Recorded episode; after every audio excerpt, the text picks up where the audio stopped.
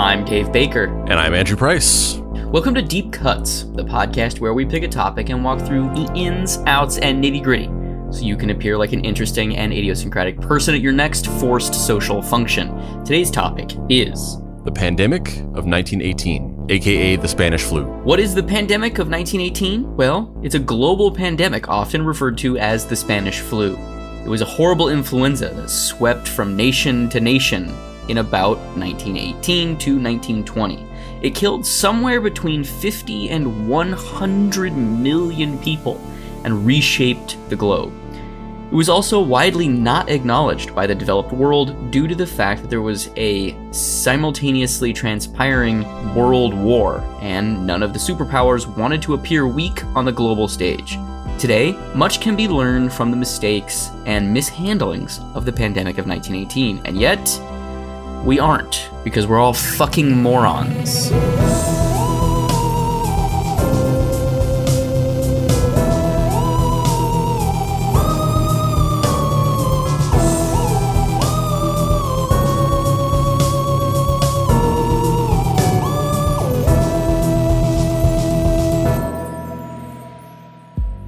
Act 1. Despite all my rage, I'm still trapped in here with all of these doofuses. As we approach our first full year in quarantine, the phrase, how the fuck did we get here, comes up frequently in conversation. The simple and immovable fact that a year of experiences, career advancements, and even just hanging out has been sacrificed is pretty weird to comprehend. That's to say nothing of the legion of victims of the virus, those who have survived and those who haven't. 2020 was a deeply strange year. If you're looking for more content on that side of things, check out our Verhoeven's Toupee episode. I used to see Davy Bakey's sweet, smooth cheeks at least once a week. and now I haven't seen him in like a year. That's not true. You've seen me at least once when I chased Charles Wexler Weller away from the front of your house. Oh yeah, yeah. In my that. car. When I was in my car, that you've seen it at least then, but I don't think that we've seen each other in the real world other than that. came- oh no. and over the summer.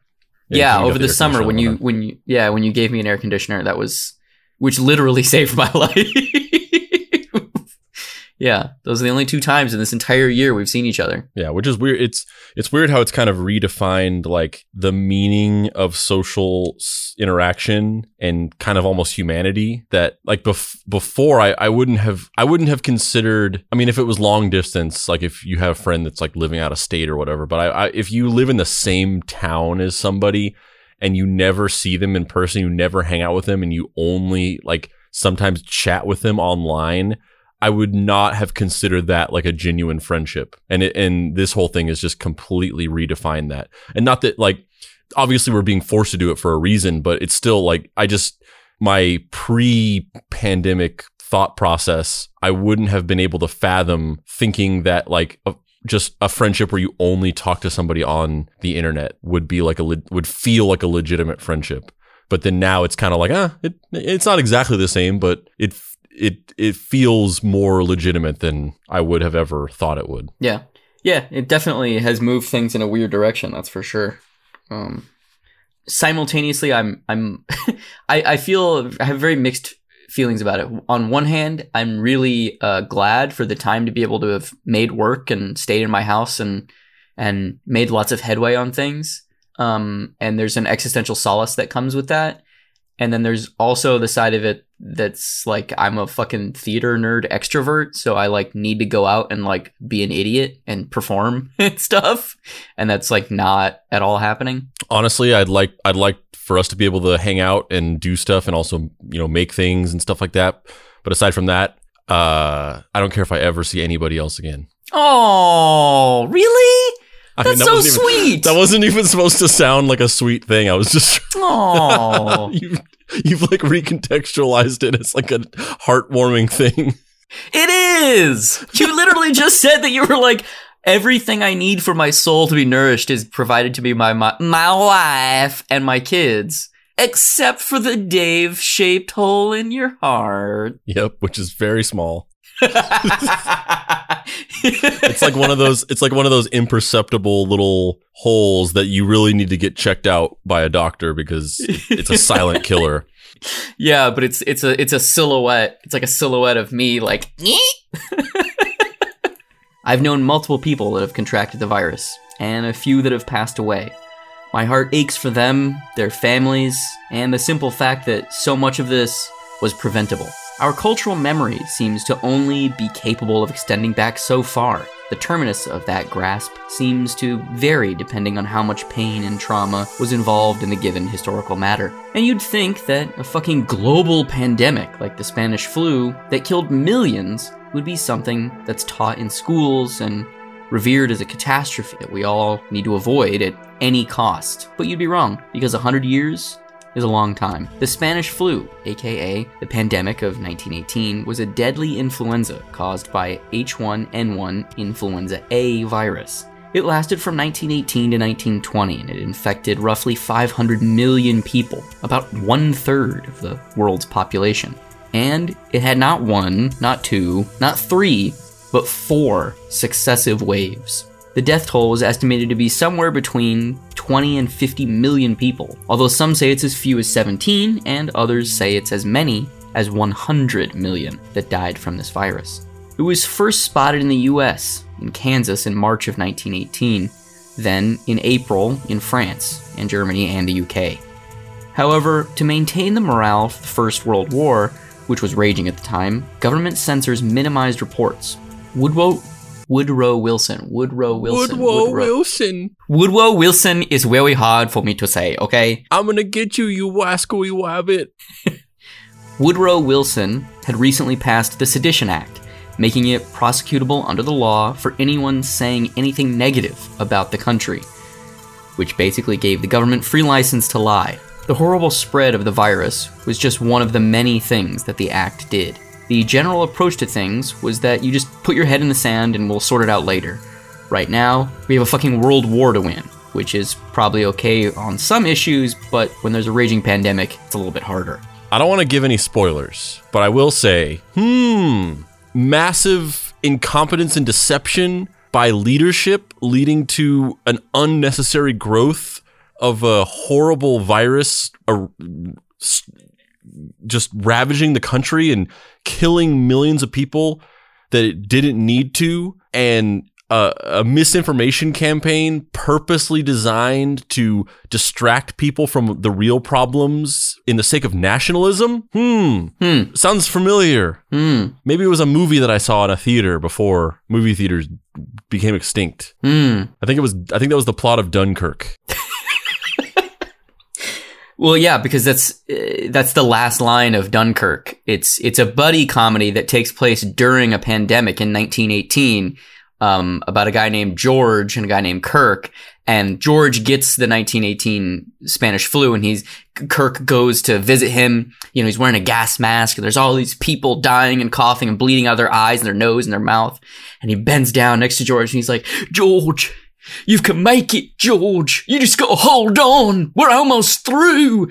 And he goes, No, I'm done, Kirk. Smash to black. See, I was going to go in a different direction with the same joke. I was going to say that it was like the ending of Chinatown, where instead of just, you know, Faye Dunaway having just been shot and killed by her father, played by John Huston, instead it's just seeing the chaos of the the Spanish flu just ravaging, running rampant, killing people, misinformation, and then just some guy putting his arm around Kirk and being like, "It's done, Kirk," and then just walking away. Well, I'm glad to know that uh, we can definitely workshop this and see what the appropriate ending to the Dunkirk movie is. Because I can tell you one thing, it's definitely not the movie Dunkirk, because that shit sucked. Come at me, Christopher Nolan. Hey, I already, I already, I already dropped the fucking ultimate roast of Dunkirk on the on the Matthew Nolan episode. Which was? I had the the whole episode had a runner where I kept like I don't remember I don't remember the specific jokes, but it was like I just kept dunking on Dunkirk the whole time. Oh, good. Well, I'm glad to know that we're birds of a feather. Um, I don't remember this at all because I've slept since then, but I'm glad that you were doing the Lord's work. Oh yeah, D- Dave's memory resets um, every time he sleeps. It's true. I have to catch him up on his whole life up till every day, like 51st dates style. I hear that there's some like um, mental tricks that like preschoolers are given usually. Um, but they don't have schools where I'm from, so I never learned how to do that because Arizona is just like another thing, man. They just don't have schools there, so I mm, whatever. Yeah, there's actually if you everywhere that there should be a school in Arizona, there's just a big hole that's shaped like a school. All right, let's watch this CBS morning news clip about that Spanish flume. You were gonna say something. I've already forgotten, so it mustn't have been that important. God damn it! You you took a you took a micro nap, didn't you? You're all right, Dave. Okay, so the year is 1988, and Justice for All by Metallica has just dropped. People are complaining that the, the bass isn't loud enough in it. Dave Baker is born on January 6th. January 6th. He comes out of the womb just hatless as a 4th of July picnic. well, I'll, I'll, I'll fill you in on the rest later. We got to watch this. Okay, cool. All right, cool. All right, cool. Not for the first time. Substitute Spanish flu for coronavirus, 1918 for 2020. And just look. Seattle seized by the Godzilla of modern pandemics. Is COVID the King Ghidorah of pandemics? 75,000 Americans. 50 to 100 million people died worldwide. And that's equivalent to 225 to 450 million people today. That's Most, incredible. Uh, it, it, the numbers are staggering. John Barry wrote a history of the 1918 flu. He is on the adjunct faculty of Tulane University. There was a mild spring wave that was hit or miss. It came back in the fall with more than a vengeance. Probably 60 to 70 percent of the deaths actually occurred in an incredibly short time of probably about 14 or 15 weeks. From late September 1918 until, you know, through December, maybe a little into January. The most horrific symptoms really were you could bleed not only from your nose and mouth, but from your eyes and ears. The first serious outbreak in the United States began at Camp Funston, now Fort Riley in Kansas. Fort Riley is a lot better name than Camp Funston. How good would it be if it, it was actually called Count uh, Camp Funstown, but she just mispronounced it? no, they they purposely changed the pronunciation after this. They were like, "We're gonna rebrand. Funstown is just not a. It doesn't work for us anymore after this." it's not a good Camp Funston. As infected soldiers from across the country made their way to the trenches in France, the virus spread. But the nation wasn't told. A year earlier, President Woodrow Wilson had rammed through Congress the Sedition Act, making it a crime to say or publish anything negative that would affect the war effort. Wilson created what was called the Committee for Public Information. Uh, the architect of that committee said, Truth and falsehood are arbitrary terms. The force of an idea lies in its inspirational value. It matters very little if it is true or false. Was that a license to lie to the American public? It was precisely that. In the United States, you had national public health leaders saying such things as, quote, this is ordinary influenza by another name, unquote. At the local level, the same kind of thing was occurring. So 48 hours later, influenza exploded around the city. The result is it's one of the hardest hit cities in the world, and the mass graves being dug by steam shovels and so forth. And how many people died?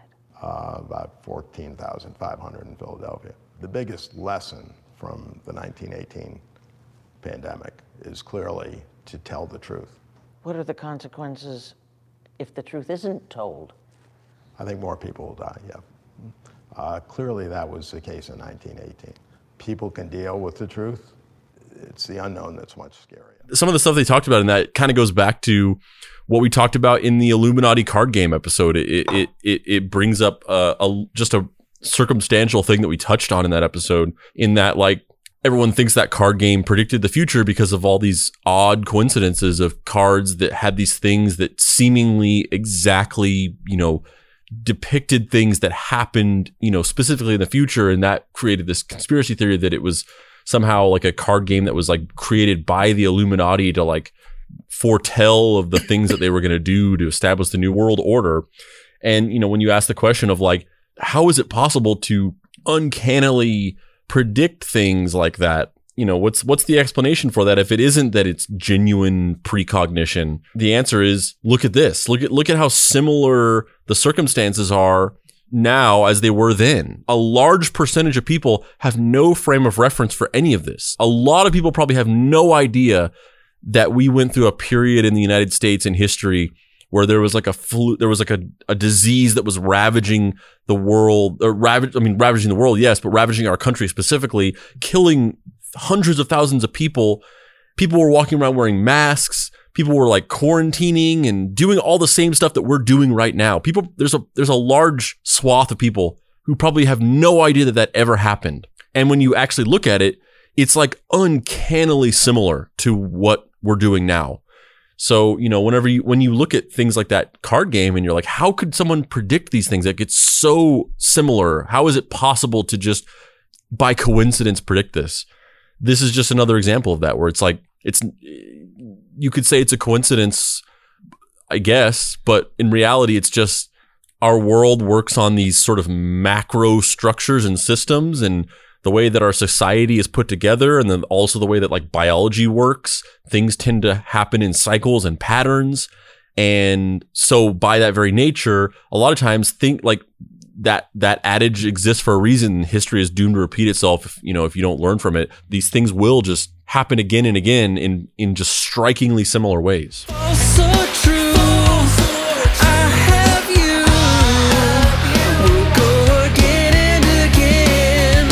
I mean, and even to, to prove that point even more, like, so we've, we've mentioned that the reason why the flu was, the Spanish flu was called the Spanish flu is because even though it started in America, we had the Sedition Act that caused newspapers to not be able to report on it. So Spain did report on it because they were a neutral country in the First World War.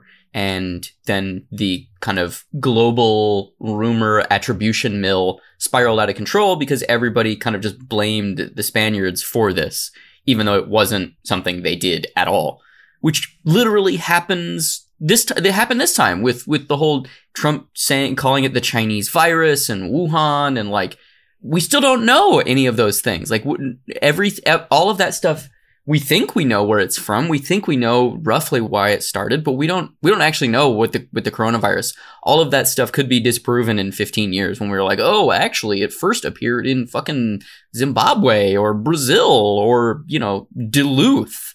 Yeah, and I mean, and even if even if that's not the case, like you know, we're we're we're we're pretty sure that it originated where where we kind of think it's originated, but you know a, a virus had like unless you subscribe to the conspiracy theory that it was created in a lab by Chinese scientists, a virus has no allegiances to countries. It's not like I love China and I'm going to kill, I'm going to help China destroy the rest of the world to establish economic supremacy. So I'm just going to like become a virus and start. It's like uh, the, the, the, the, the, the country of origin has no relevance whatsoever. Yeah, but there is a a sort of xenophobic racism that goes along with that people can use that to play into their prior biases of like, oh, look, uh, the Chinese culture is, you know, antithetical to American for all of these different reasons, and we don't like them um, because they weren't able to control this virus and blah blah blah blah blah blah blah blah blah. Even though we were the ones who like completely just bungled every aspect of it because of the regime's uh, similar to Woodrow Wilson, its its desire to not look weak. But I think that's that's interesting is that one of the key tipping points for the Spanish press covering the virus is that King Alfonso XIII, um, the king of Spain at the time, contracted the virus, and the these stories were then picked up by the global press and this kind of false narrative of the flu in air quotes originating in Spain started because of that. Um, and, and, and also just because, you know, the Spanish newspapers were the only ones brave enough to fucking cover this crazy bullshit. Um, it, it's also really interesting to me that it's the exact same thing in the exact same way, but with one thing different. Like that's kind of how, that's how shitty science fiction works. And that's how history works. Where it's like, oh yeah, so right now we have a pandemic that's raging across the world. Our leaders don't want to take um, accountability for it and they are throwing the poor and weak under the bus of history and hoping that they can make it out alive and it's killing the old people. And the other time that this had happened was it's everything exactly the same except it's killing the young people. Yeah, and the, and not only is it killing the old, the young people, but it's it's like killing these young soldiers that we've just like sent off to be like fodder in a in in a in you know the the war machine. Yeah, yeah. The the symptoms for uh, the the Spanish flu include sore throat, headache, and fever to start with. That then spiraled up into an inability to breathe, which is also similar to COVID. Um, but then it just jumps the shark and gets way more metal. Uh, you basically start bleeding out of your eyes, nose, and mouth and ears. Uh, and as things progress, you get bacterial pneumonia, your face turns blue, your extremities turn black, and then you die. Um, which, you know, that does not sound like a good time. It was also called Debovid 18, which was short for Demiborger virus 1918. Debovid 18 sounds like a really shitty Star Trek character. I mean, is it a really shitty Star Trek character or is it a really good Deep Cuts universe character? Debovid 18, reporting for duty. He's just he's zero. This is the voice of Zero. And this is the voice of Debovid 18. We are two different characters. How dare you not be able to distinguish us, friend unit, Andrew? You piece of shit, friend unit, Andrew. Hey, Zero, I I know that you're our new neighbor and you did a great job cleaning up the wreckage of the Mystery Treehouse after your boss crashed his spaceship into the side of it and tried to kill us and you tried to kill us and the only reason why you're not trying to kill us now is because I reprogrammed you to be good or at the very least neutral using Jenny Frianka's cyborg arm. But uh, we are actually trying to record a podcast now. I, I mean, I don't know if this is like something that exists in your home dimension that is like a custom that you understand, but like usually you don't just walk into somebody's house with a random friend that you picked up off the street and just barge into their podcast studio while they're recording. So yeah, it's great to see you. It is nice to see you too, friend unit, Andrew. But also, I feel like we should just sit in this corner and listen to the rest of this episode to ensure factual integrity. Honestly, I don't hate that. I know that dramatically or narratively, you would think that I would be annoyed by that, but if there was a robot in every room just real time fact checking everything everybody said, that would be my ideal world. Consider it our pleasure.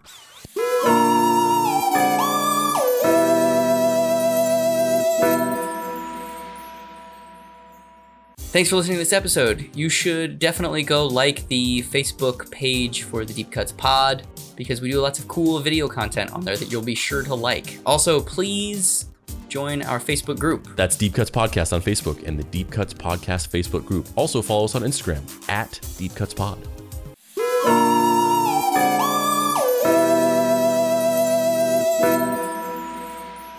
Act 2.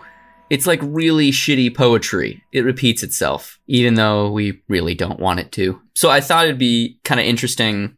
You know, I, I feel like right now there's everybody is really struggling to maintain, and myself included, is struggling to maintain a sense of perspective about, or ju- or just attempting to find a sense of perspective of like how long this is going to last, how difficult is it going to be to overcome this, when are we going to be able to all get vaccinated and get back to work, or not get back to work, and is this just going to be the new semi-constant for the way things are going to be with the world?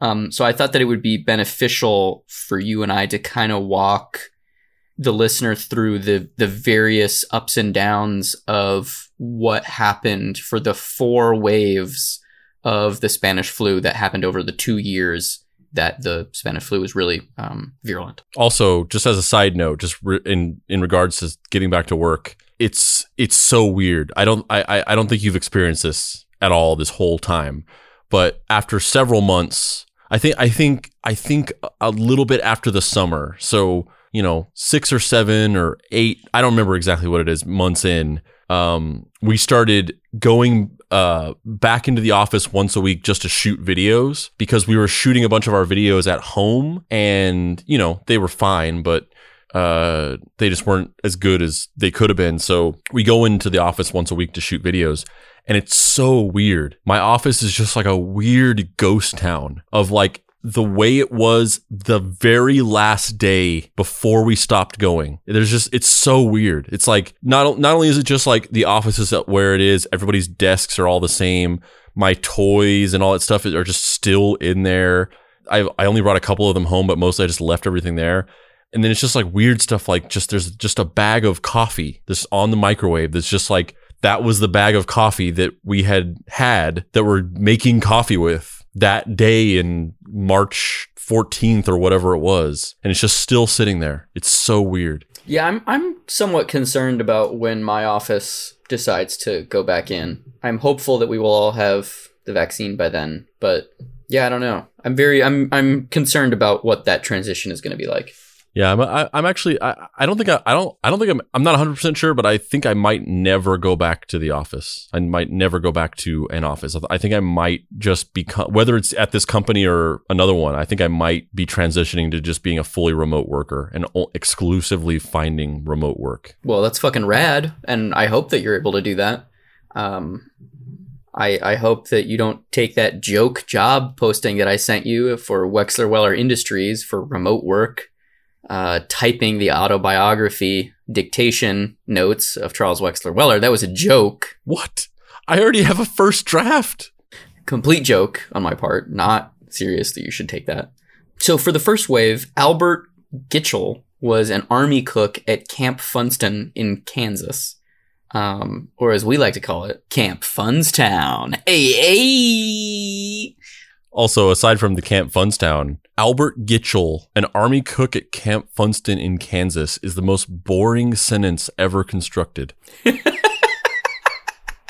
are you are you shit talking my script, or are you shit talking just that the historic nature of this is was so bland? Yeah, just that that that sequence of concepts. Just his name, what his job was, the name of the base that they were at, where they were at. This is just the most bland thing that that led to a, a catastrophic event. So from you know after he first contracted it, uh, it spread throughout the camp, um, which was uh, a major training ground for troops throughout the First World War, and a bunch of people contracted it there, and then went basically all across the, gro- the all across the globe, and it's it's it was kind of a super super super ex- spreader event. It's almost like people were infected there and then almost shuttled out to all four corners of the globe in order to try and make this a global pandemic, like right out the gate. Um, the first wave, in terms of its lethality and virality, was actually fairly mild. The U.S. Uh, roughly only had about 75,000 deaths during the, the first wave of the Spanish flu. Hey, do you know do you know what time frame that is? I th- I I didn't write it down in the script, but I think it's about four months. Okay, well, yeah, I mean that's still fairly sizable. I, I didn't because you know this whole thing, as we established, it takes place across about two years. So I was wondering, you know, because if that was like a year's worth of time, like that's actually not that different than than uh, the yearly death toll in the United States for flu. But yeah, if it's four months, then that's. I think it's about four months. Um, because here in I wrote in the script that the second wave happens in August. And I don't remember when the I don't remember when when Albert Gitchell contracted it. Um, I didn't write that down. Uh, but the second wave is typically referred to as the deadly second wave. You know something is really fucking shitty when it's called the deadly and then the something. Yeah, if there's if there's a global pandemic that's just killing people and then one of the stages of it is called the deadly. Yeah, you you know shit's not good. you know shit is not going well. Um, so this is um, uh, in in the script. This is I didn't write all of this out long form, so it's just bullet point outlines. And this is so funny to me. I wrote the second half of August. Things really popped off. I'm a fucking moron. that yeah that that sounds like that sounds like uh like a like a business bro like t- like typing out like the the growth of his company on LinkedIn. Yeah. Like in August, things really popped off. Yeah, yeah, yeah, yeah. Yeah, bruh. In, in August, shit really popped off. All these bitches died, bruh. We straight killed it. We were seeing 10x month over month growth in our death department.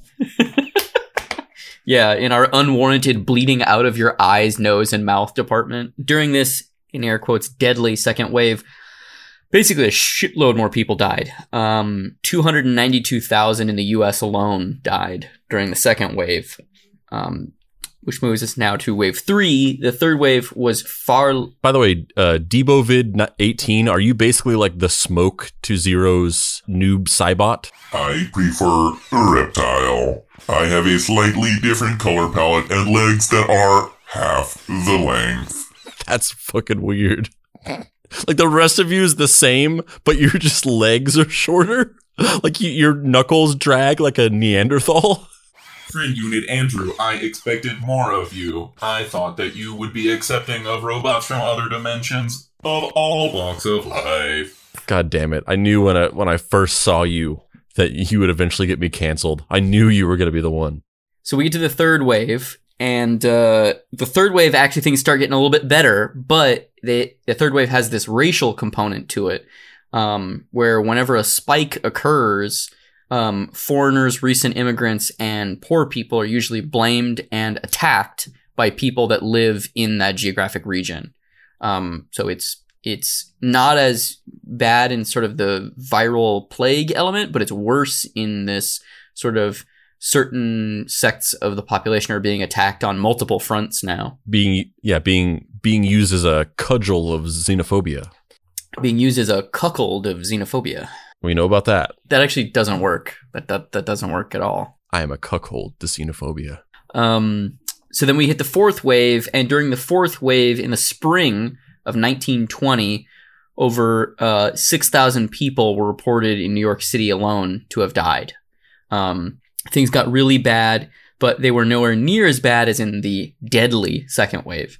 Also, around in around this time as well, I don't know if you've ever heard about this. Maybe maybe we should do an episode about this. But in the 1920s, like in the in the in the early-ish 1920s, there was this there was this um this random outbreak of this thing called sleeping sickness where there was just a bunch of young people that just like basically went into like a catatonic coma out of nowhere. One, two, Freddy's coming for you. Three, four. And they had something called sleeping sickness and they were just in a coma and a lot of these people that that didn't die or had the plug pulled on them or whatever, they they just l- lived in a coma for decades. And then in the in the 80s, in the 1980s or maybe the 90s, I forget what it was exactly. All these people, they were just still in a coma. They had they they went into a coma when they were in their like late teens and they've just been in a coma their entire lives and now they're, you know, they're in their what? They're in their 60s or 7 or they're in their 80s. And this this psychologist, he found out about this and he started working on the or he wasn't a psychologist he was a doctor and he started working on these the this method for like bringing them out of the coma and he basically figured it out and he like brought all of these people out of the coma and they just like this whole generation of people that just randomly went into a coma in the 20s he just figured out how to wake all of them up and they just all woke up and were just like i'm fucking 80 but i think i'm a 20 year old it's like it's fucking insane Yes, we absolutely should do that. That sounds amazing. I can't. I, I how have I never heard of that? I, I hadn't heard about it either until I, I watched a documentary about it that I found on YouTube uh, several months ago. At this point, and I just kind of forgot about it until just now. So you did your own research. Yeah, but it was it was an action. it wasn't it wasn't just some random idiot being like, so there was these people in the twenties. It was like it was like a real documentary that had been ripped and put on YouTube. So I was I was not buying into a conspiracy theory. I was pirating. Get it right. Yeah. Fuck. Be sure to pirate all of your favorite content. Do not support artists. They are the devil. God, shut up, Zero. Um, That was me, Debovid18. fuck. Sorry, bro. Dave, his voice is two semitones deeper than zeros. Fuck. So just like today, during this last section of the uh, uh, during during the during I think it's actually during multiple points in the wave, but it really catches on during the last section during the the fourth wave. Um, mask mandates start to roll out across the country and the globe, and um, there's a certain percentage of the population that doesn't want to wear them because being an idiot is a timeless look. Um, Andrew, what do you think that the new idiot chic look for this fall will be? The fall of 2021. Uh, I mean, part of part of our world now is predicated on just not being able to reasonably predict what the next fucking depth of stupidity we're going to descend into is. Um, I mean, well, but I don't know. I mean, I guess I guess we already kind of know. We already we are we already know what the what the fucking season two is to be. It's to be. We already know that the they're saying that that years ago the United States was it- Washington D- D.C. was incorporated as a as a company, and so we've actually been living in a corporation called the Corporation of the United States of America for several decades and Trump found out and then he was trying to dismantle the company and change it back into a country again. And they fought against him and like they base and like they they like basically own all of us. Technically we are property of the corporation of the United States of America so all the American people are property of the corporation. And Trump purposely left office because he couldn't allow himself to be the president of a corporation that owned all of us. So he left so that he could fight from the outside. And then Joe Biden has now become the CEO of the corporation of the United States of America. So now QAnon has joined forces with the sovereign nation people who think that they like aren't actual American citizens and ex- exist out of outside of the laws of the land and they've now joined forces. And now QAnon is like basically saying that like they're not actual American citizens and they're not subject to the laws of the land of the United States. And so therefore Joe Biden is not the president of them. Man, they really should have got a new writer's room for that. yeah jumping the shark. Yeah. I was gonna go like, do you think it's you know people saying that licking car batteries is good for you, or maybe uh, people saying that putting used needles in your butt actually gives your body good bacteria? I mean, the, the the answer is like all of them. Like you, we like we could effectively turn any of these into a conspiracy theory and convince a bunch of people that they're true, like pretty easily. That is not true. Mm, People are good at their core, and they are just wanting to be loved, and spreading peace and understanding is the way to win the hearts and minds of everyone. Maybe in your fucking dimension, Debovid eighteen. sure as fuck isn't here.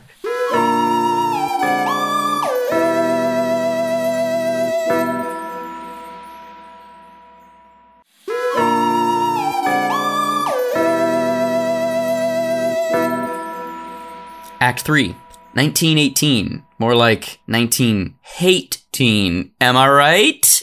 Thomas Woodrow Wilson was born December 28th, 1856, and lived until February 3rd, 1824. 1924. He didn't live he didn't he didn't live to be negative 22 years old. He lived back in time. He was Negative 32 was like- years old. He's yeah. like the he's like the Benjamin Button, but instead of like aging in reverse, he just ages back in time. Yeah, 1924. He died on February 3rd, 1924.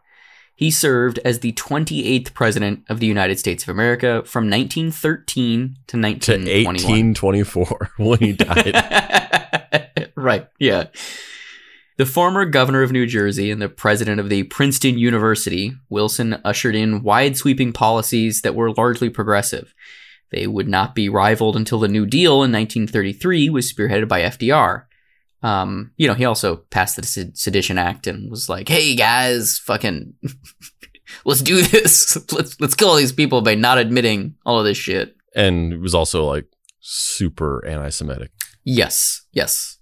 There's no joke to be made there. I'm Yeah, not even going to just- make a joke. he- He, he just, he just- just was. He hated he hated Jews. That's there's no there's no punchline to that. Nope. He was also the architect of the League of Nations and the creator of Wilsonianism approach to foreign policy. I don't know why I said it that way. It's just Wilsonism. I don't know why I said I, I was I wanted to add another Onianism in there. I wanted Wilsonianism. Wils- Wilsonianism.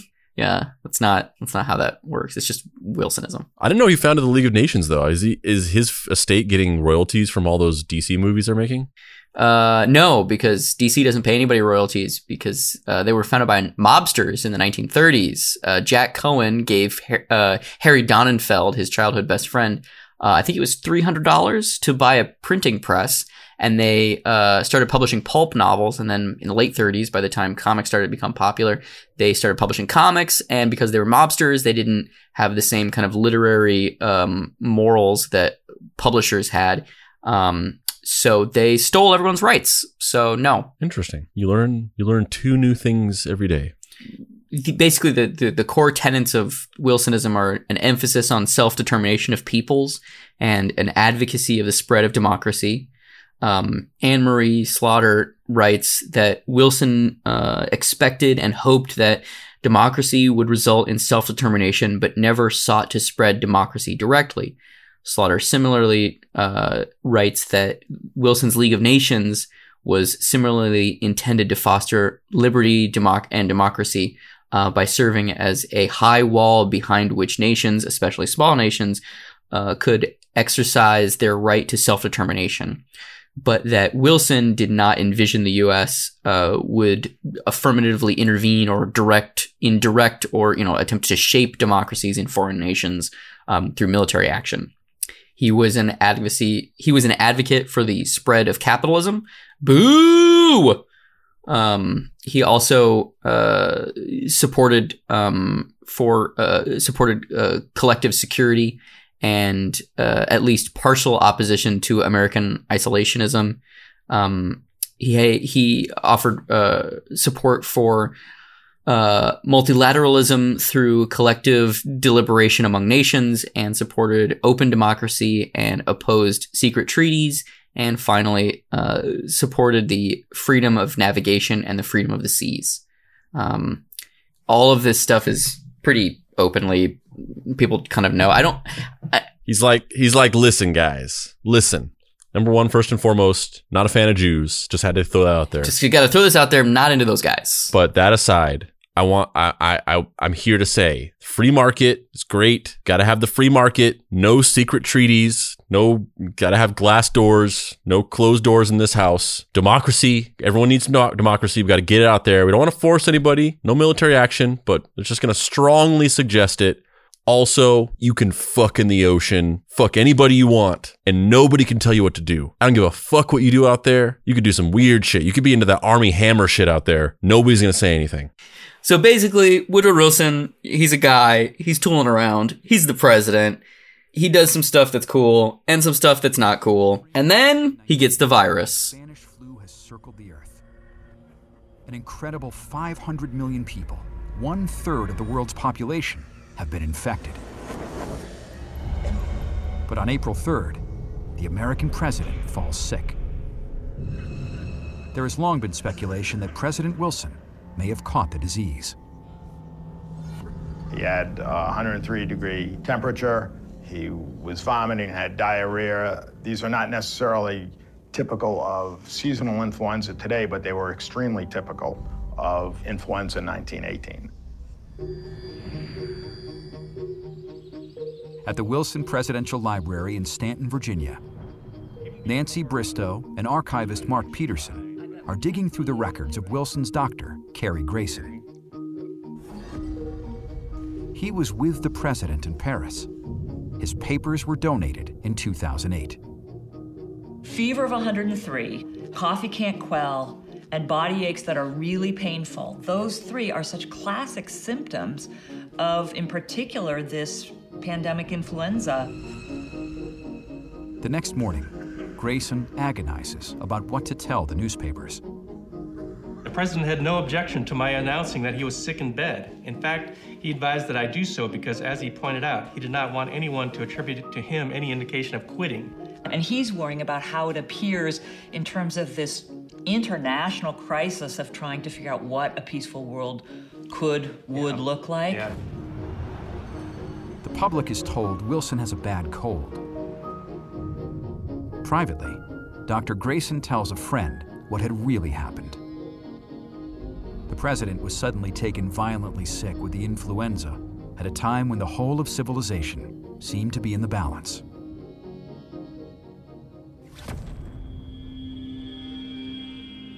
When Wilson returns to the negotiations, he's a different man. Wilson's confusion suggests he has been stricken with the Spanish flu. In 1918, one of the most common complications was psychological impacts. In fact, there was a scientific assessment that said second only to, you know, pneumonia was mental disturbances. There's no doubt that Wilson was thrown off and mentally he's just stopped making sense. In October 1919, the president suffers a massive stroke, which leaves him paralyzed on his left side. Historians have long blamed Wilson's blood pressure. John Barry also suspects the hidden hand of the Spanish flu. One of the best known complications of influenza are cardiovascular problems.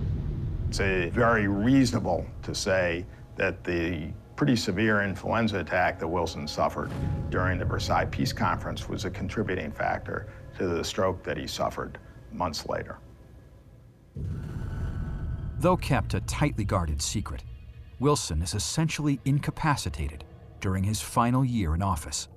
I love how every everything about the Spanish flu, this guy just pops up. Yeah, John John Barry, he's in he's in everything, dude. We're just like we there's just the one guy. There's just the one expert. This is all we have. So we're not going to really get into the constitutional side of like keeping a president in in power after they are incapable of performing the duties. But what we are going That's I, that really is crazy. Like just it's nuts. imagining that just for a full year we just didn't really have a president. Yeah. Cuz they were just they were just pretending like he was fine when he was really just like fucking out of his mind.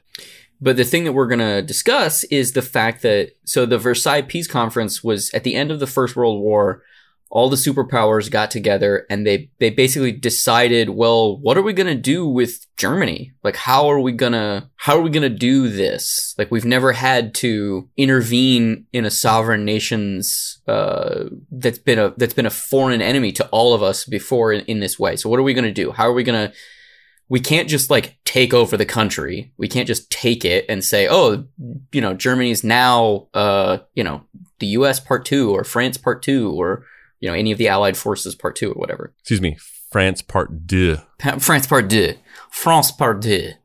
Um, we can't we can't do that. So how how is this going to get sorted out? So they had this thing called the Versailles Peace Conference, where they um, basically all of the superpower world leaders got together and made deals, more or less. Uh, they they created this thing called the Marshall Doctrine, which basically outlined which countries would oversee Germany in its reconstruction, in its you know which countries would supervise its military, which countries would supervise its its you know uh, its ability to trade, um, and all of the superpowers that were you know on the winning side of the war. They had long and arduous negotiations about who would handle what, specifically because there was a lot of money to be made in that conflict. There was a lot of um, money on the line for rebuilding. There's a lot of money on the line for trade. There's a lot of money on the line for arms deals. Um, and so Woodrow Wilson, not being in his correct state of mind during all of this, um, made everything very unstable, which actually basically caused the next World War. World War II happened because of the way the Marshall Doctrine shook out. Um, France was very aggressive, and they specifically wanted um, contracts and supervision over uh, aspects of the of the rebuilding of Germany that were uh, probably should have gone to the U.S. Um, but Woodrow wasn't really able to wrangle those things, and so because you know that, what, you could have it. Just take it. You know what? I you know, I, you're all right. I like I like your voice. I like the way that you eat those long breads. you could just take it all. Uh, well, thank you for bringing up uh, long breads, President Wilson, because one of the key attributes um, that fucked everything up for Germany was um, extreme sanctions on German on Germany were, were enforced specifically by France. I mean, they were enforced by everybody, but France was one of the key um, instigators in these extreme sanctions. And because of that, loaves of bread sold for upwards of one hundred dollars. It makes sense to me. Hundred dollars at, at Subway, the foot long is five dollars. These were long breads. So I think the math checks out. I'd pay a hundred dollars for one of those long French breads. Have you see, have you seen this Jared guy? Okay, this Jared guy.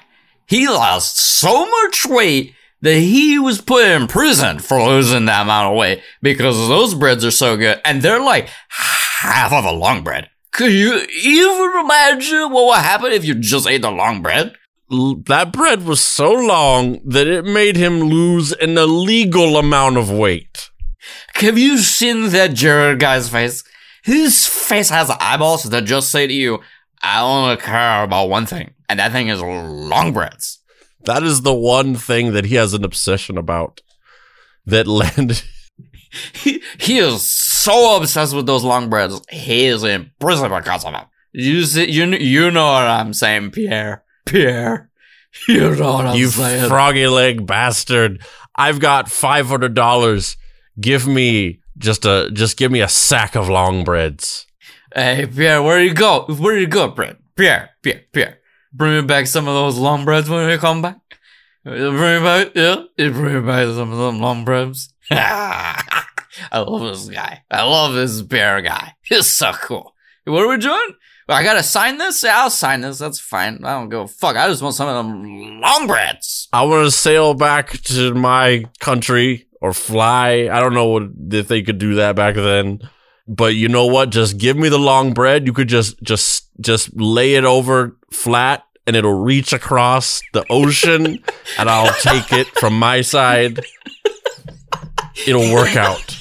Hey you, hey you know, have you ever seen these snowshoes? Well, have you ever seen these long bread shoes? They're like snowshoes, but for walking on water. But you just put those long breads on your feet, and you just walk on that water. That's what Jesus did. He doesn't want to tell you that, but he couldn't really walk on the water. He could just walk on the long breads. The way I like to eat my long breads, I do it a little different than they usually do it. I like to take the long bread and I like to put it behind my back and I like to poke it backwards and then it comes around to my mouth, around the world, and I eat it like that. Look, I'm just saying, Pierre, have you ever tried to butt chug a long bread? I mean, I'm just saying, Pierre, if you ever try The way I do that- frisky, if you're ever getting frisky, you want to try and butt chug, you butt chug a long bread, and it is tasty. You could you could put it up there, and you could taste it in your mouth. I swear to God, I'm not even making this up. It's so long, you could taste it in your mouth. The way that I butt chug the long bread is I do it the opposite way. I actually put, I hold the bread in front of me and I put it, I poke it forward and then I, I take a couple steps back and that's how I butt chug the long breads. I mean, you want me to sign these documents right now? I will sign these documents. But the only thing I need from you, Pierre, the only thing I need from you is you you send me home with someone. Look, I got a top hat. You see this top hat? I'll just smuggle the long bread in this top hat. I don't give a fuck. I just if I go home to the to the little lady, you know the little lady. If I go home without that, she will kill me. She'll be like, "Where were you? Were you with the Jews?" And I was like, "No, I hate the Jews. I, I love the long bread because I'm Woodrow Wilson." You know the old saying that they say, happy wife, long bread. That's the saying. I've already signed it. I took one of the long breads and I dipped it in some balsamic vinegar and then I signed it with that, which I was originally going to eat it, but then I just decided to write my name on this paper and it turned out to be the, the treaty. Did you know that I am the president of long breads? It might say that I'm the president of the United States of America, but I'm not. I'm the president of the long breads.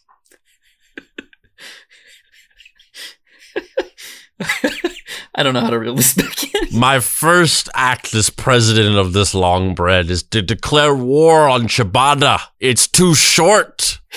If you, if you know anything about me, you know that I love the free market.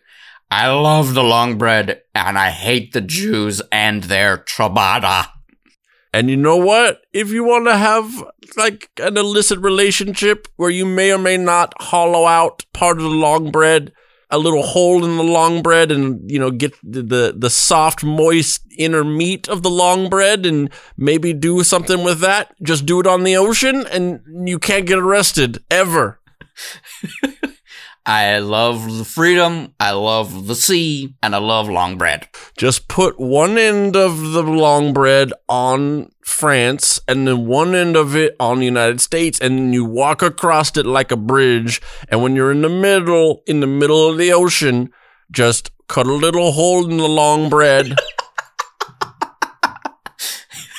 and you ever see that movie with with uh with Jason Biggs it's it'll be just like that You ever, you ever seen that movie Life of Pi? The original title of that movie was Life of Long Breads. He was lost on that ocean and he was in a bread and then they just CGI'd it to be a boat. But that kid, he knew how to have a good time with that tiger, if you know what I'm saying. He was eating that long bread, hanging out with that tiger. You know what I'm saying, Pierre?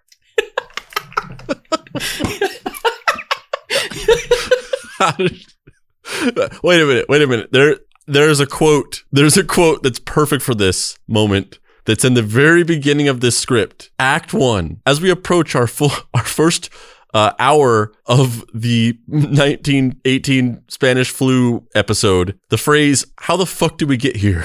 comes up frequently in conversation.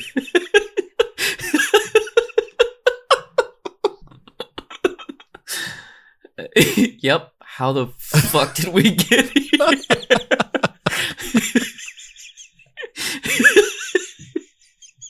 if you thought it was weird that we were having a conversation with a short-legged xenophobic robot from another dimension, no. we just took a we took a U-turn into anti-ciabatta pro long bread propaganda. A hundred dollar, a hundred dollar, a hundred dollar long breads. So basically, this this kind of uh, crush your enemies approach. I'm gonna copyright that melody because I know then Warner Brothers is never gonna give me any royalties for founding the League of Nations. So I'm gonna get some of that sweet, sweet Jared Subway money. um, you know, this this kind of crush your enemies approach to the the Marshall Doctrine that came out of the Versailles peace treaties. Um, it it harbored a, a sense of resentment and despondency in the German people. Um, that basically just, I mean, it, it just full on like decimated Germany. Um, which then created a power vacuum, which allowed Hitler to rise to power and use um, the Jews as a scapegoat, which then gave way to the rise of Nazis. And here we are then repeating this all over again with the Second World War. So there's a somewhat compelling case to be made that the Second World War would not have happened if Woodrow Wilson hadn't had the virus. And if he had not kept it secret, he might have been able to not catch the virus. Listen, guys, you you're so angry. I get it. I understand. I feel the same way as you do about the Jews. I get it. But you don't have to be so angry about it. Just eat some long bread. Hey guys, The bread isn't long enough in Germany. They have the, that short German bread. That's why they're so angry all the time. That's why they start these wars.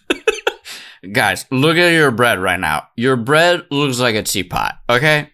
Your bread could fit in a bread box. And in my book, that's no good. Your bread should never actually be able to fit in a bread box. If your bread fits in a bread box, then you're not thinking outside of the bread box and your bread is not long enough. Look, all I'm saying right now, okay, is I've got some bread and I've got a box that's supposed to be for the bread. But I could tell you, I'm a little bit of a maverick. I'm a little bit of a rule breaker. And I like to keep bread outside of the bread box, especially when it's long. Listen, think outside of the box. And I'm also going to copyright that. And in a couple hundred years, if any like taco based restaurant wants to use that, I will also get royalties from that. What, what was that? What was what was that, Pierre? I'm bleeding out of my nose, mouth, and eyes.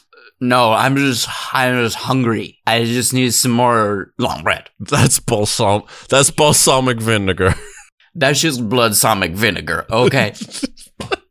if we know anything about me, it's that I love balsamic vinegar. I've eaten so much long bread doused in balsamic vinegar that it's literally coming out of my ears, mouth, nose, and eyes. Look, all I'm saying is I got that bacterial pneumoniums, but what I really got is that bacterial long bread mumps. If you know what I'm saying. There's it's it's not okay that the that the Debo vid 18 bit and this bit are in the same episode. it's not okay. You mean because it's too good, or because you're gonna have to choose one because it's just indecipherable to anyone that's not you and me? I don't mean either of those things. I do, it's like it's like if it's like if Spider-Man 3 not only had Sandman, Son of Green Goblin and Venom, but then it also had Rhino and fucking Doc Ock. So basically, if it was a Sinister Six movie, Yes. that sounds great to me. I didn't say it was bad. I just said it wasn't okay. Um, so to to bring this this uh baby ciabatta home, um, to to to get this long bread into I would the, never bring a baby ciabatta home. I would throw that baby ciabatta in the dumpster. um basically all of the I'm pro-choice when it comes to baby ciabattas. but if you choose ciabatta, you ain't no fucking friend of mine. I'm a proponent of breadgenics. Only the longest of bread shall survive. Um, so basically, here we are repeating all this all over again. You know, um, you know, rises in intolerance and rises in in uh, in misinformation and and xenophobia and uh, lack of education about um, medical uh, side effects of this virus. And, uh, you know, just basically, why the fuck aren't we paying people and having them stay home to literally save lives? Like, we should just be having rolling $2,000 checks. A single fucking check does nothing. Fuck all of you guys in positions of power. This is so fucking stupid. Um, yeah, I guess in closing, my final thought, and then I'll pass it over to you, Mr. Mr. Papa Price. my final thought would probably be along the lines of, um, Fuck you, Mitch McConnell.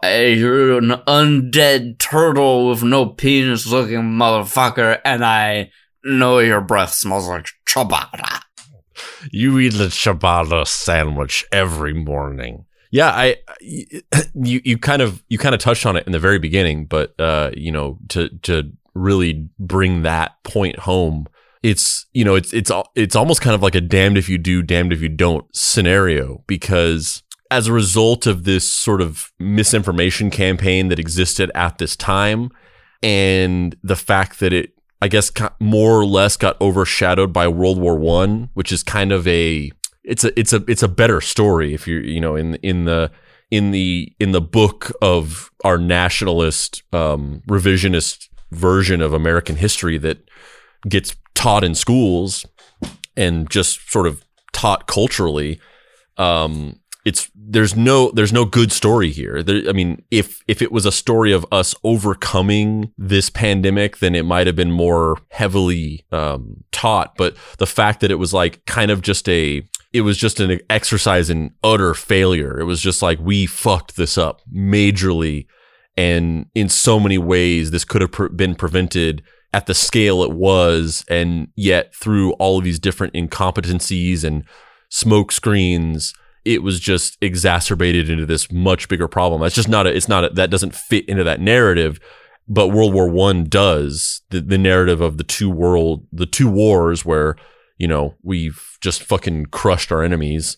Uh so you know it, as a result of that this sort of gets left out of mainstream um historical the the mainstream historical record and that, and that's why a lot of people don't really know about it. I think a lot of people maybe vaguely recognize the phrase Spanish flu, but just have no idea what it means or what it was or what that even is tied to historically.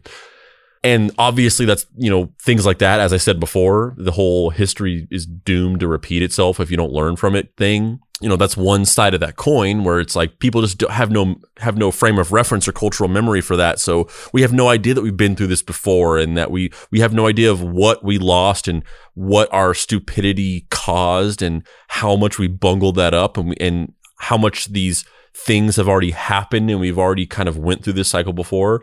But then on the other hand, uh, you know, I almost feel like maybe if we had done that, if we if if if the if the if the if the Spanish flu or the 1918 pandemic was more a part of main the mainstream historical record, um, you know, it's it, it sometimes these historical these historical events. I mean, human beings are bad at we're we're we're, we're bad at at sort of re- reconciling with history and confronting it and learning from it.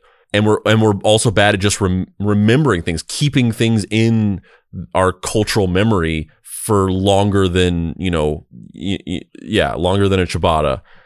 Uh, we're we're bad at those things, but we're also bad at grasping the context of a situation and really understanding and um, accepting something for its realistic truth and keeping it at a distance as just a story of some old thing that happened. So I almost there's also a scenario where we really did keep this into the cult- cultural consciousness, but we still don't learn from it. In fact, it maybe is used against us where there was this thing that happened where this this this pandemic happened and we crushed it and we you know defeated it and then it would almost be used as like the opposite weapon where people use that as an example of why we don't need to freak out. We don't need to take it seriously because we already did this before and we crushed it back then. So we'll crush it now. We don't have to worry about it. So, you know, I almost feel like maybe if we, even if we had kept this in the cultural consciousness, it might not have helped us because at the end of the day, it's not really about whether or not we kept it in the cultural consciousness or whether we can learn from history or not. And it's just that like human beings just seem prone to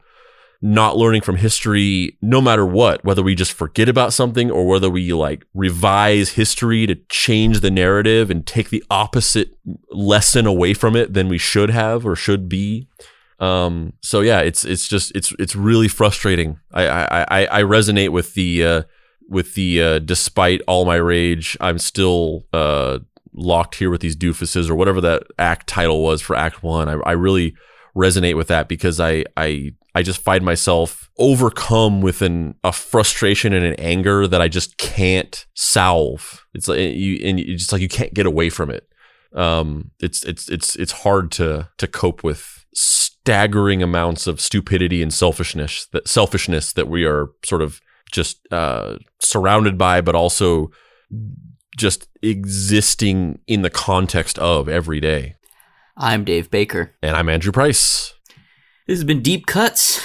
You can find me online at heydavebaker.com. You can find my comics Fuck Off Squad, Action Hospital, Night Hunters, uh, Star Trek Voyager, all kinds of stuff. Please go to a comic book store and buy Night Hunters and or Star Trek Voyager. They're both out right now, being serialized. It's pretty cool to see them going out. If you have bought them and uh, have them laying around your house, take a photo. Tag me in that shit. It's fun to see all the people with their books. It's cool. Um, Andrew, where can people find you on the internet? You can find me in my fucking house or in certain outside areas wearing a mask and staying away from people and being responsible with where I go and how I choose to spend my time outside um, until a larger number of people get vaccinated. And uh, you can also find me at dapricewrites.com, where you can get my book, Deadbolt AI Private Eye. You can also get the official Mystery Treehouse Investigation Agency membership patch at either my website, dapricewrites.com, or you can get it at Dave's website that he just mentioned, or you can get it at deepcutspod.com. Any one of our any one of our sites, you can go to our store and buy the patch, and uh, it's pretty cool. It's got a it's got an illustration of Dave and me that uh, Dave uh, drew and colored, and uh, it's a cool little patch. You can you can put it on your you can you can you can sew it into your your bread.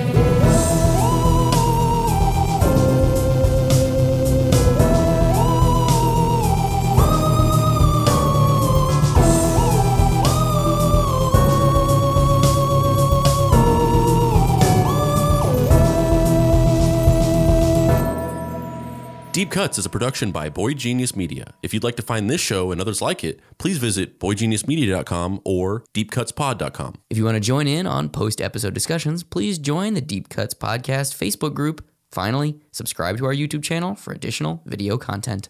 The incidental music for this episode was created by D. Catalano, whose music can be found at wekeepoddhours.bandcamp.com, and The Deadboy Detectives.